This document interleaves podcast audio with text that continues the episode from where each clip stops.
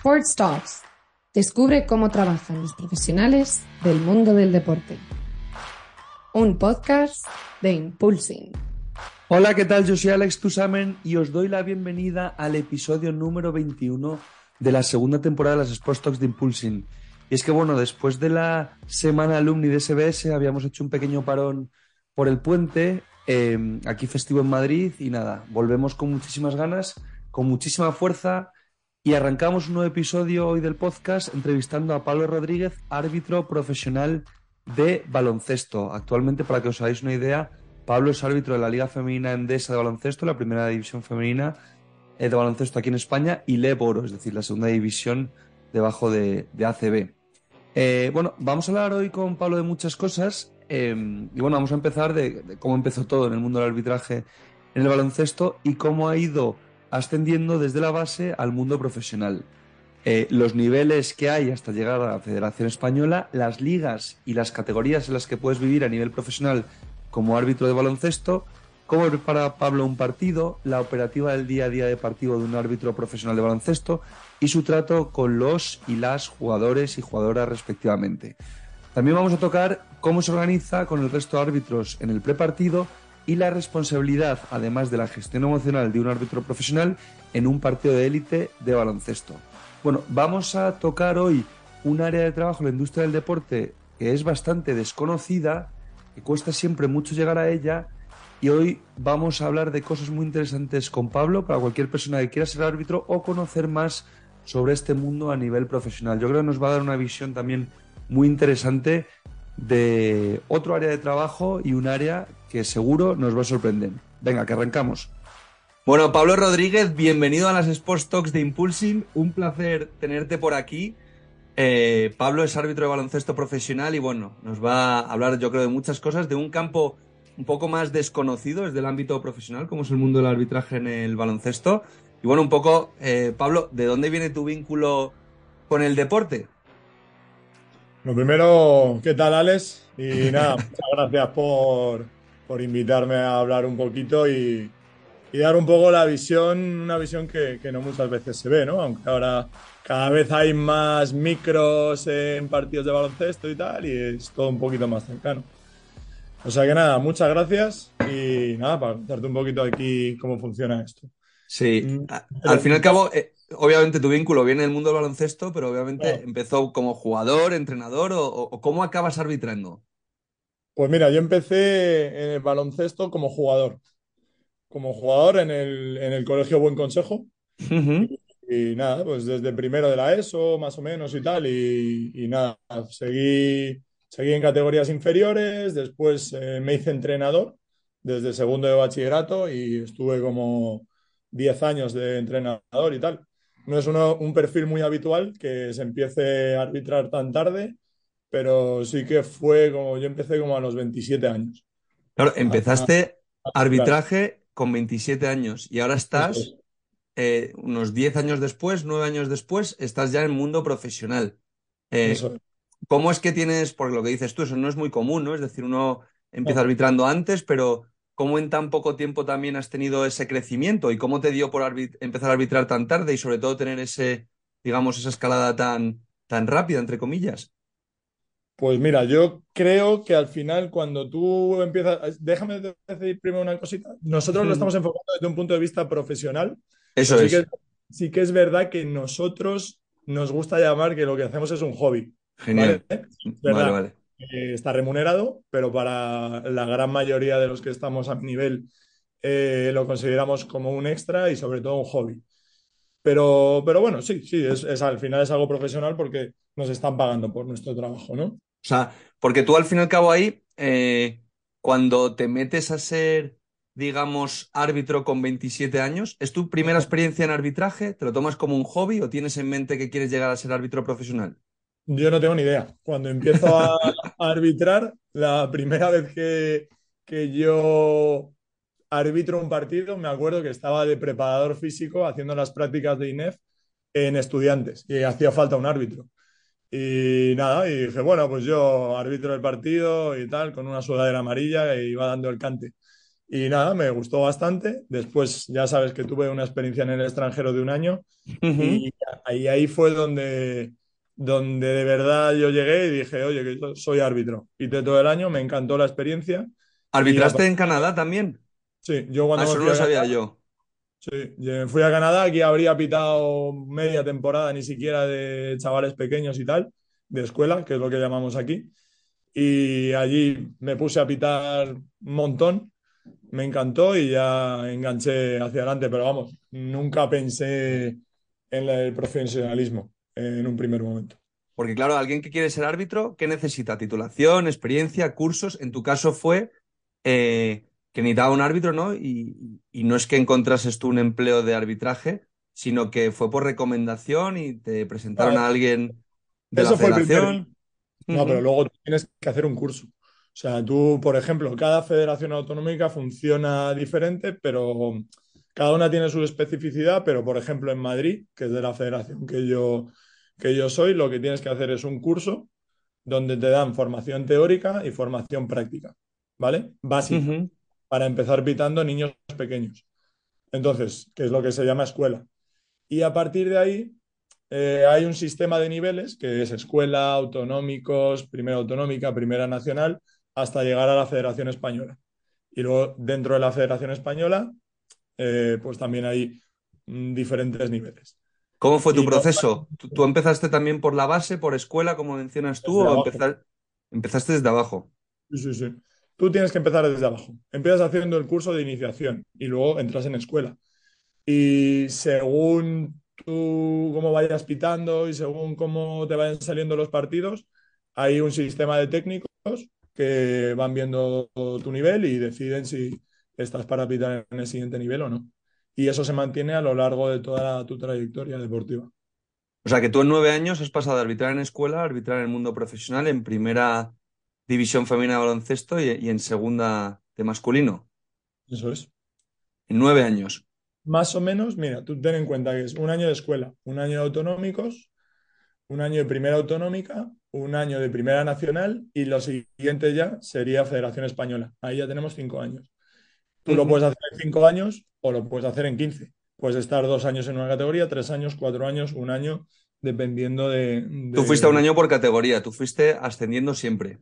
Los primeros pasos sí, y ahí es donde yo creo que si tú tienes una experiencia previa como jugador o, jugador o como entrenador, quizá esos primeros pasos se te hacen más sencillo, en el sentido de que tú ya tienes un conocimiento más amplio de lo que es el deporte en sí.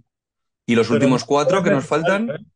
Pues los últimos cuatro estuve dos años en, en EVA, que es como la primera categoría de Federación Española, y luego ahí hubo como un intercambio de, de- hacían falta tres árbitros, arbitraje a tres, y, y pasé directamente a Leboro y Liga Femenina. O sea que en los últimos cuatro años has tenido otros dos ascensos. Eh, sí, llevo tres años, este es el tercer año en, en la categoría actual, que se llama Grupo 1 de la Federación Española. Oye, y si tú quieres conseguir entonces un empleo de árbitro, no te vas ni a Impulsing, ni a LinkedIn, ni a Infojobs. Al fin y al cabo, eh, tienes que empezar por la base, haciendo este curso que mencionabas. Ese curso es obligatorio para todo el mundo, ya seas, vengas de, seas el mejor jugador de ACB de la historia o de la NBA, tú tienes que hacer el curso de iniciación y a partir de ahí ir haciendo los pasos. ¿Puede un árbitro como tú en tu actual categoría vivir del baloncesto o lo tiene que complementar? Eh, en mi categoría es un complemento, claramente. O sea, te- tendrías es, que- es a lo que te digo que, que por eso tiene, que ser un hobby, te tiene que gustar mucho y, y es un extra para el 99% de nosotros, es un, es un extra. Y luego el siguiente y último paso, que hemos hablado alguna vez fuera de cámaras, es. ACB, ¿no? O sea, ya no hay más. Eso es. Sería Sería el ACB último. y, y ahí ya estás en el primer nivel. Y ahí sí puedes ya vivir solo del, del baloncesto, de tu carrera como árbitro. Eh, eh, sí y no. O sea, eso es una. Habría que preguntárselo a los que están en ACB, yo creo. Yo te diría que en principio la mayoría no, a no ser que ya alcances ese nivel de a lo mejor Euroliga o un, un nivel europeo, que ahí ya sí que también tienes que pitar entre semana y demás. pero creo que la gran mayoría de los que no son árbitros en Europa también tienen aparte su trabajo. ¿Esto es solo en España? En otros países de Europa, como mencionas, obviamente un árbitro de la NBA puede vivir solo del arbitraje. Sí, yo creo que un árbitro de la NBA vive el arbitraje. De hecho, he visto algún documental en el que hablan de ello y sí que tienes que estar continuamente viajando de una ciudad a otra y tal. Aquí en España, dentro de lo que cabe, pues tienes la facilidad de, ir a la ciudad en cuestión, tienes que estar un día, a un tiempo prudencial antes. Por ejemplo, nosotros tenemos que estar siete horas antes en la ciudad, ¿vale? Para estar tranquilo, llegar, si hay algún problema en cuanto a cómo llegas a la ciudad, imagínate aviones, trenes y demás, que no suponga un problema a la hora de poder estar concentrado de cara al partido o, o que te afecte al partido. Claro, es que cuando nos propusimos, para toda nuestra audiencia, cuando nos propusimos hacer este episodio con Pablo, al fin y al cabo, nosotros desde Impulsing impulsamos, nunca mejor dicho, y valga la, redundancia, impulsamos la carrera profesional de cualquier persona que trabaja en la industria del deporte y el mundo del arbitraje. Yo creo que, eh, vamos, desde mi opinión, eh, desde mi humilde opinión, yo creo que debería de alguna forma ser más transparente en el sentido de, oye, a mí me encantaría en un futuro, Pablo, que árbitros de cualquier deporte diesen entrevistas. Es decir, después de un partido, así como se entrevista a un jugador, a un entrenador, pues que un árbitro se le pudiese preguntar tranquilamente cómo has visto el partido, que si se ha equivocado no fuese un drama, eh, pero obviamente tú ya en, en- en las categorías en las que arbitras, arbitras delante, tú has arbitrado partidos delante de 10.000, 15.000 personas, playoffs de 20.000, 25.000, ¿no? O sea que ya, a lo mejor ya, o sea, al fin y al cabo ya son ciudades, ¿no? Son, son gente, mucha gente detrás, que, que al fin y al cabo la responsabilidad que tenéis debería de alguna forma, en mi opinión, joder, tenemos que todos ser conscientes de profesionalizar determinadas también profesiones, ¿no? Porque al fin y al cabo vuestra responsabilidad, oye, si tú vas a pitar a Zaragoza, eh, ahí hay mucha gente. Sí, de hecho ahora ha sido la, la Copa de la Reina hace poquito y ha sido un éxito a la hora de meter gente a ver la liga femenina y demás, el pabellón lleno, un ambiente increíble, eh, la ¿Cuántas personas puede haber de media en un partido de primera división femenina de baloncesto? Eh, la- es complicado hacer la media, no, tampoco me voy a meter Mm. en, en Porque tal, depende mucho, ¿no? claro, depende de- del club, de la dinámica del club y tal, pero bueno, sí que es verdad que, por ejemplo, en el Príncipe Felipe de Zaragoza, eh, lleno a lo mejor pueden ser 9.000, 10.000 personas. Claro que eso ¿sabes? ya es mucha gente, o sea, es... El otro día pitando, por ejemplo, en Valladolid, que llevan llenando también un par de partidos o tres esta temporada, porque, pero por la dinámica de- del club y la ciudad, y hay ciudades que se vuelcan mucho con esto. Por ejemplo, Burgos está este año, Andorra, Valladolid, eh, Palencia, La Coruña, no me quiero dejar a ninguno. Estudiantes mismo que, Claro, que llenando, eh, o sea, es- están haciendo récords de asistencia cada dos por tres. Entonces son, son ligas que tienen mucho tirón y que son ciudades muy grandes, Alex. Entonces, pues bueno, sí que es verdad que, que bueno, a, a mí me encanta pitar en un pabellón lleno. O sea, claro, es una gozada, es una gozada llegar a un pabellón y, y, por ejemplo, el derby del otro, de hace unos meses, eh, Valladolid-Palencia fue un partidazo y un buen ambiente entre las aficiones, que al final, pues eso es lo que, lo que, lo que hace que este deporte pues, cada vez sea más grande. claro, pero es que tú mencionas que es un hobby, ¿no? Entre comillas, hablamos de esa palabra, pero claro, yo lo veo también como una carrera. O sea, a mí me Sí, encantaría que fuera una carrera de la que se pudiese vivir y que ojalá en el futuro no lo consigamos entre tanto todos los que estáis ahí como todos los que impulsamos detrás con herramientas como la nuestra, que de alguna forma más gente quiera ser árbitro, ¿no? Porque, oye, no todo el mundo puede arbitrar. Claro, hablamos de los jugadores que tienen mucha presión, por supuesto, al fin y al cabo el deporte es de los deportistas, pero el deporte es de los deportistas sin toda la gestión detrás, sin todos los entrenadores, sin todos los árbitros, fisios, nutricionistas, no, no tendría la magnitud que tiene, ¿no? Vosotros, al fin y al cabo, el tomar una decisión, bien o mal, que al fin y al cabo somos personas y, y también está la posibilidad del error, ¿no? Eh, que tú claro, arbitres claro. delante de 10 de 10.000 personas, Yo me ahí equivoco también, todos los días. Todos los días, en todos los partidos, no, no recuerdo ni uno que no haya tenido un error, varios errores. pero eso es una responsabilidad grande, arbitrar delante de Claro. 10.000 personas para que sea solo considerado hobby. Sí, estoy, yo estoy de acuerdo contigo. Sí que es verdad que te tiene que gustar mucho. Sí, te tiene que gustar mucho para, para sobre todo esos pr- primeros pasos. eh, jo, Eh, son muchos partidos, son madrugar mucho un sábado por la mañana, que eso pocas veces se habla, porque, porque tú cuando eres jugador juegas tu partido, te vas a tu casa y, y ya está. Pero un árbitro en los primeros pasos es que esto hay que valorarlo mucho. Que un chaval de 17, 18 años eh, el sábado se tiene que levantar a las 9 de la mañana y con 18 años a lo mejor el viernes a las 12 no te apetece irte a casa. Pero Sí, te sí. vas, te vas porque tienes que, que pitar dos o tres partidos por la mañana. Y luego, Entonces, y luego esfuerzo. todo, mucho esfuerzo y todos esos ascensos y descensos se hacen a final de temporada o cómo funciona todo ese tema de subir de categoría, bajar. Pues eh, ya te digo, con el sistema de técnicos, al final nosotros vamos teniendo un seguimiento. Eh, cuanto más arriba estás, más seguimiento tienes. Más, más se ven tus partidos, más cada partido se analiza, cada jugada, cada decisión. Entonces, y cuanto, ya te digo, cuanto más arriba estás, más. Eh, en ACB se ven todos los partidos, en los nuestros prácticamente todos. Eh, ¿sabes? Vas bajando un poquito para abajo, pues bueno, es más tener esa idea de, de cómo es el árbitro, cómo se defiende o cómo saca ciertas situaciones. Y es un trabajo continuo de formación también. O sea que al final es lo que dices tú, es que es una carrera deportiva en toda regla. ¿Tú te ves muchos partidos de baloncesto en el día a día y todas las semanas? Yo es que soy un poco friki del baloncesto. entonces, sí, o sea, ahora al final yo creo ¿Te ves tus que partidos después de arbitrarles? yo mis partidos me los veo una media de dos, tres veces. Buah, O Uno, una me la veo, pues porque sí, normalmente. cada semana. Nos lo descargamos y en el avión me lo veo, o en el tren me lo veo de vuelta, por verlo, por tener una, una idea. Y después tienes que hacer toda tu evaluación, eh, que eso es una, entre comillas, obligatorio, vamos, sin él, entre comillas, y, y lo tenemos que subir a nuestra carpeta. Entonces, sí, sí, nosotros, nuestro partido yo me lo veo una media de dos, tres veces mínimo, eh, y luego ya, si me aburro, pues alguna vez más.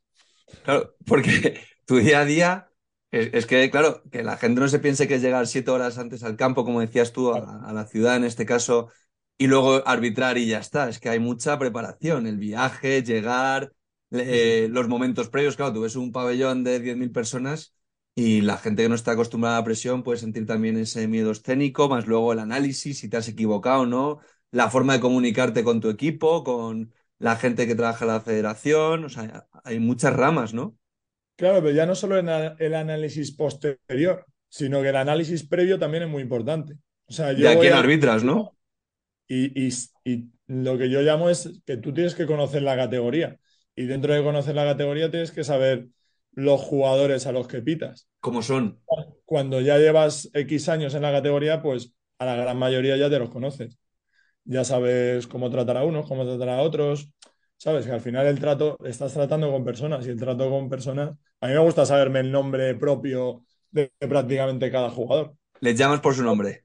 Bueno, pero eso es una cosa personal mía. Ahí Intentas. yo intento que sí, por normalizar el trato entre el jugador y el árbitro. Hay otros compañeros que no, que, que tienen otra forma de ser, pero no, es que nosotros también somos personas y, y a mí me gusta llamarte Alex y, y me gusta, no sé, porque me creo que conectas un poco más, pero eso es una cosa totalmente personal mía. No hay nada escrito que te digas que, que te diga que tienes que hacerlo así. ¿Qué es lo más complejo?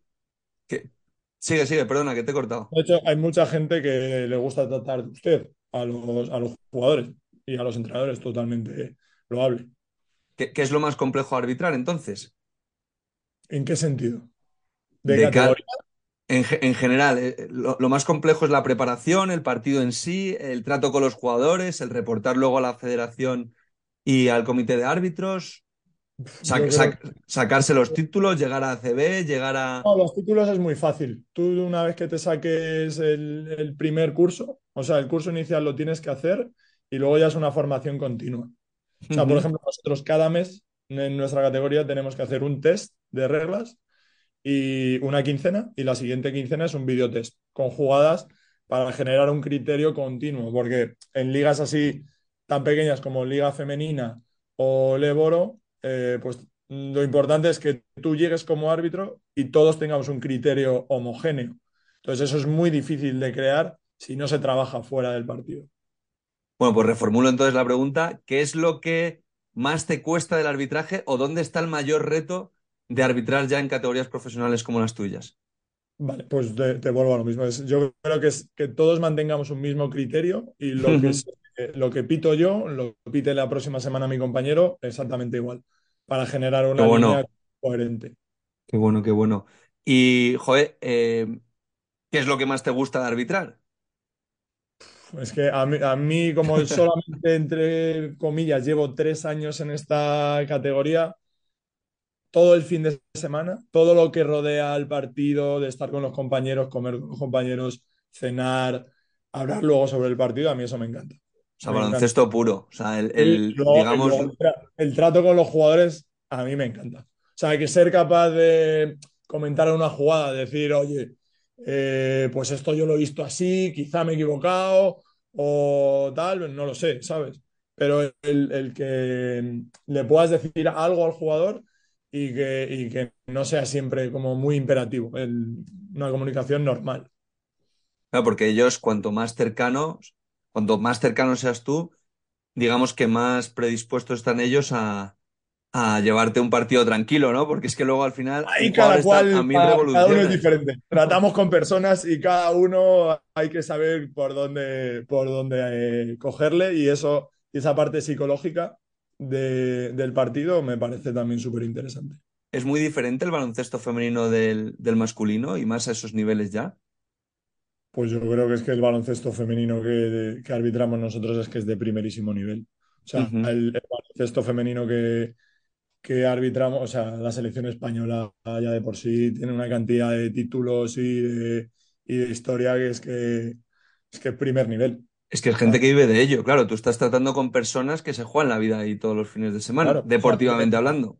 el es que es lo que te digo, es, es la élite de, de- de lo que hay en, en el mundo, te diría, fuera de la WNBA, pues es que, y luego también en Europa, pero, pero es que es el número uno. Y Leboro es lo que hablábamos, es que son ciudades muy grandes. son ciudades que hay unos presupuestos muy, muy altos. Ahí se está jugando cada fin de semana mucho. Te hablo de Andorra, te- que es el que ha descendido del año pasado Andorra y Burgos. Te hablo de Estudiantes, te hablo de La Coruña, de Valladolid. de es que son ciudades muy grandes. Es que no, ¿Cuán- no quiero ir todas porque me dejaría muchas. Pero, pero es que cu- ¿Cuándo te asignan a ti, cuándo te asignan los próximos partidos? Es decir, ¿cuándo sabes tú que este fin de arbitras en Burgos o que arbitras en Andorra? yo me puedo, nos organizamos, nos estamos organizando con un mes de Con un mes. Tú en un mes ya sabes los próximos partidos, que- o sea, el próximo Eso es. partido que vas a arbitrar como máximo. Menos en playoff, que se van designando semana a semana, según van saliendo. La, liga regular, pues eh, organizarte con un mes de antelación. Claro, y el compaginarlo luego todo eso en tu vida personal, sabes que los fines de semana un árbitro, durante la temporada regular, luego tienes la ventaja de, de todo el verano, esos fines, pero claro, tienes a lo mejor nueve, diez meses que El sabes tema, que... claro, el tema personal es, imagínate que tienes una pareja y te apetece irte a la playa o, o, por ejemplo, mira, te voy a poner el ejemplo de esta Semana Santa. Esta Ujú. Semana Santa yo he tenido partido miércoles y he tenido partido domingo, pero lo mismo que yo mis compañeros. Claro, si tú tienes una pareja y te quieres ir y hacer un plan de Semana Santa, pues o te das de baja, que no es lo más habitual, o, o no puedes. Y bueno, est- estas cosas son importantes, sobre todo aquí nos escucha mucha gente que quiere trabajar o ya trabaja en el mundo del deporte en diferentes disciplinas, pero es muy importante que, que la gente siempre entienda que el deporte es una industria de emociones, pero que ya estamos viendo desde cualquier lado, desde la de un gestor, un fisio, un árbitro, un entrenador personal, es una vinculación máxima, es 24/7. Todo el mundo dice, oye, yo quiero trabajar en la industria del deporte, pero tu implicación tiene que ser máxima, ¿no? Y para eso yo creo que te tiene que gustar mucho lo que haces. Sí, sí, Y tienes que tener disponibilidad y, y en tu trabajo, porque hay muchos partidos que son entre semana o, o un viernes, por ejemplo. Tú tienes que pedirte día libre en el trabajo, si te lo dan, claro. Que ahí hay mucha, hay mucha tela. Oye, y después de un partido que entonces eh, decías que tenéis ese análisis, pero tú, en cuanto acaba un partido, como obviamente ya tienes el calendario, eh, ¿cómo es tu día a día? Es decir, ¿te preparas eh, el partido el fin de semana la misma semana o con anterioridad o tienes un calendario?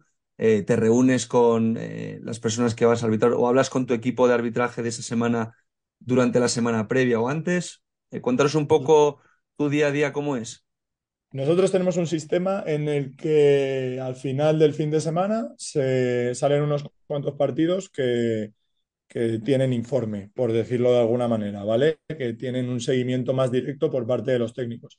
Entonces, nosotros lo que tenemos que hacer es nuestra autoevaluación. Sobre todos los partidos es una autoevaluación. Eso implica ver tu partido mínimo una vez. Mínimo una vez, analizándolo, analizando el partido, analizando cada jugada y demás. Y si tu partido tiene informe, aparte, tenemos una reunión conjunta, tanto los tres compañeros que pidamos el partido, como con el técnico que te haga el informe, que, ya te digo, está enfocado no solo a ver si lo has hecho mejor o peor, sino a la hora de esa formación continua, de generar un criterio homogéneo y, tal. Entonces, eso sería eh, más o menos si el partido ha sido el fin de semana, pues el martes, miércoles, jueves, o sea, esa misma semana, se hace informe de ese partido. Y, ya está. Y, luego el final de semana, sobre jueves, viernes, yo suelo ver eh, tanto las estadísticas de los equipos a los que voy a pitar como el último partido o un partido último que, ellos hayan jugado. ¿Y tú hablas previamente ahí con tu equipo, con, con las personas que van a arbitrar contigo ese fin de semana previo? un mes antes, cuando sale la designación, tú ya te pones en contacto con Ah, ya habláis. Ya haces un, grupo de Telegram o un grupo de WhatsApp y tal, y ya estás en contacto sobre todo para cómo vamos a llegar a la ciudad. O sea, tú te tienes que organizar para intentar, si se puede ir juntos, juntos, y si no organizarse, pues para comer juntos, cenar juntos y demás. Y hacer ese prepartido juntos también para, para ver a lo que nos vamos a enfrentar. No llegar allí, es lo que tú dices. A lo mejor la gente se piensa que tú llegas allí y arbitras. ¿qué, ¿qué, pitamos hoy? No, esto con un mes de antelación ya, ya lo sabes. Bueno, esto imagino que hace muchos años sería así, pero obviamente eh, esto está guay que lo digas y que lo compartas, sobre todo para que la gente vea toda la profesionalización que tiene el mundo del arbitraje, obviamente ya en las categorías en las que vosotros estáis, pero también me imagino que en una categoría menos se hará exactamente lo mismo, porque al fin y al cabo eh, la preparación es máxima y el mecanismo es similar. Lo único que cambia es que a lo mejor en, verte, en vez de verte 10.000 personas, te ven menos. Claro, y, lo sabes, por ejemplo, te voy a poner ejemplo de Primera Nacional, que es la, categoría más alta del baloncesto en, Madrid. Eh, también es una categoría cerrada. Los árbitros que pitan esa categoría eh, también conocen a los clubs. A lo mejor no tienes tanta facilidad, que ahora ya tenemos más acceso a vídeos, a tal, todos los equipos cuelgan sus vídeos o graban sus partidos y se puede conseguir.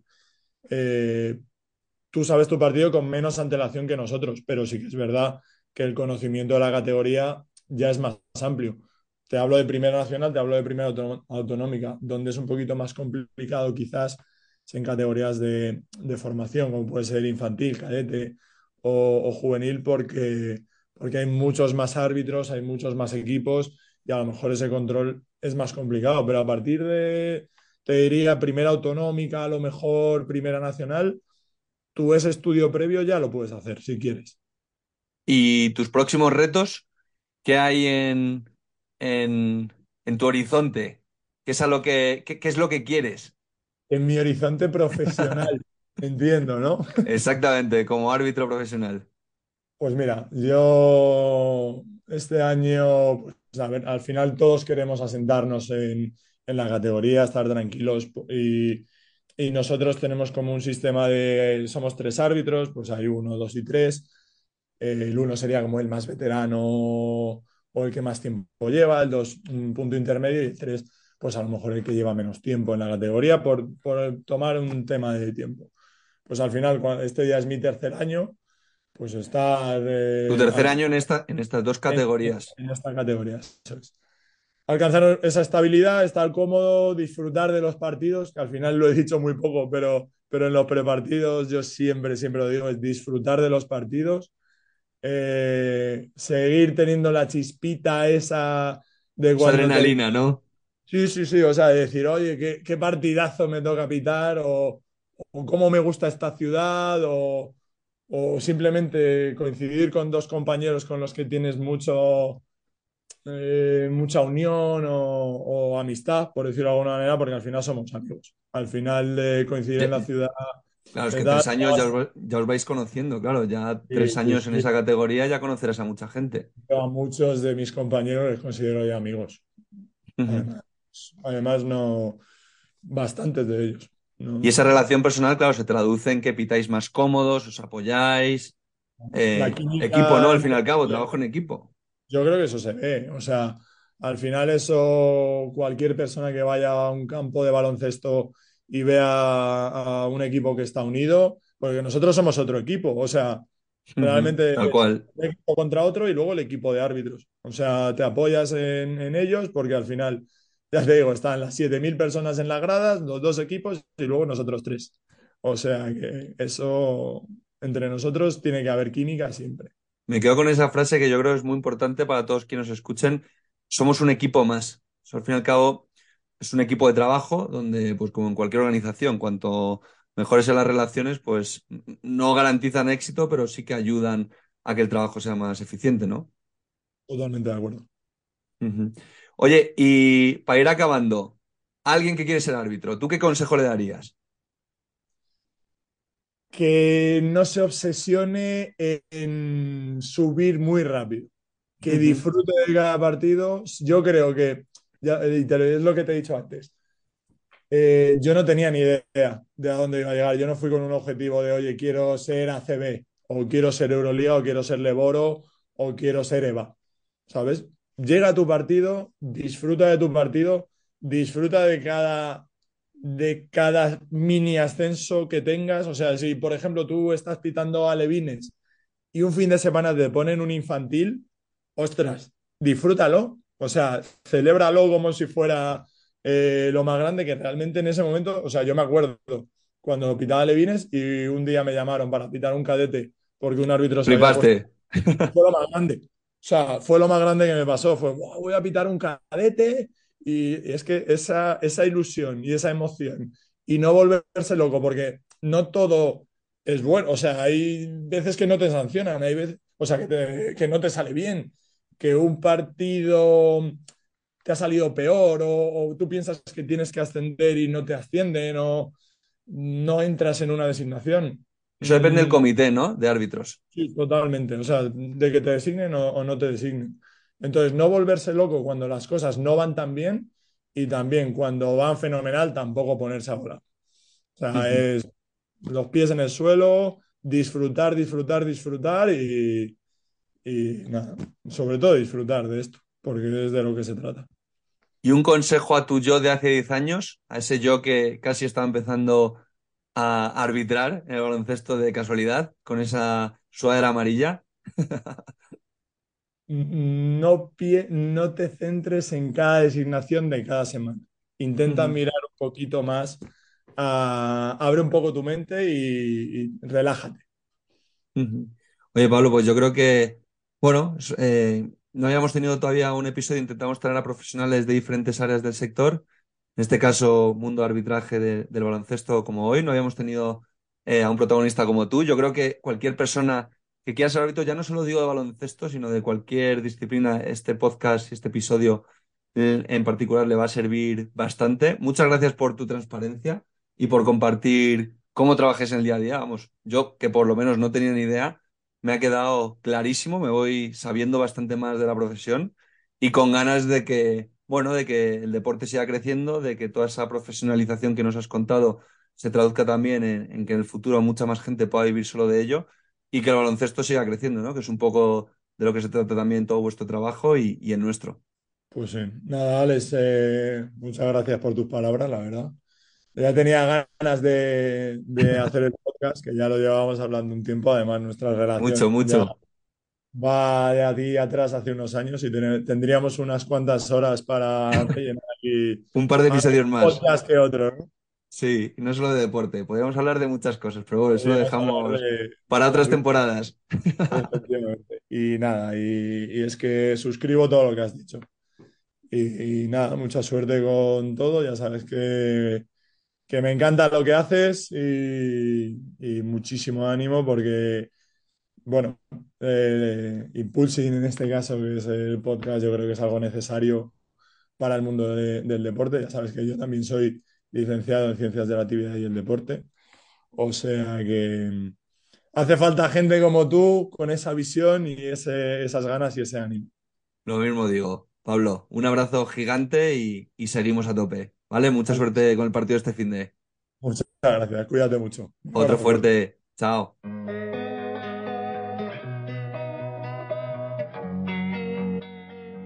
Amplía tus conocimientos de la industria del deporte a través de las entrevistas de nuestro podcast Sports Talks.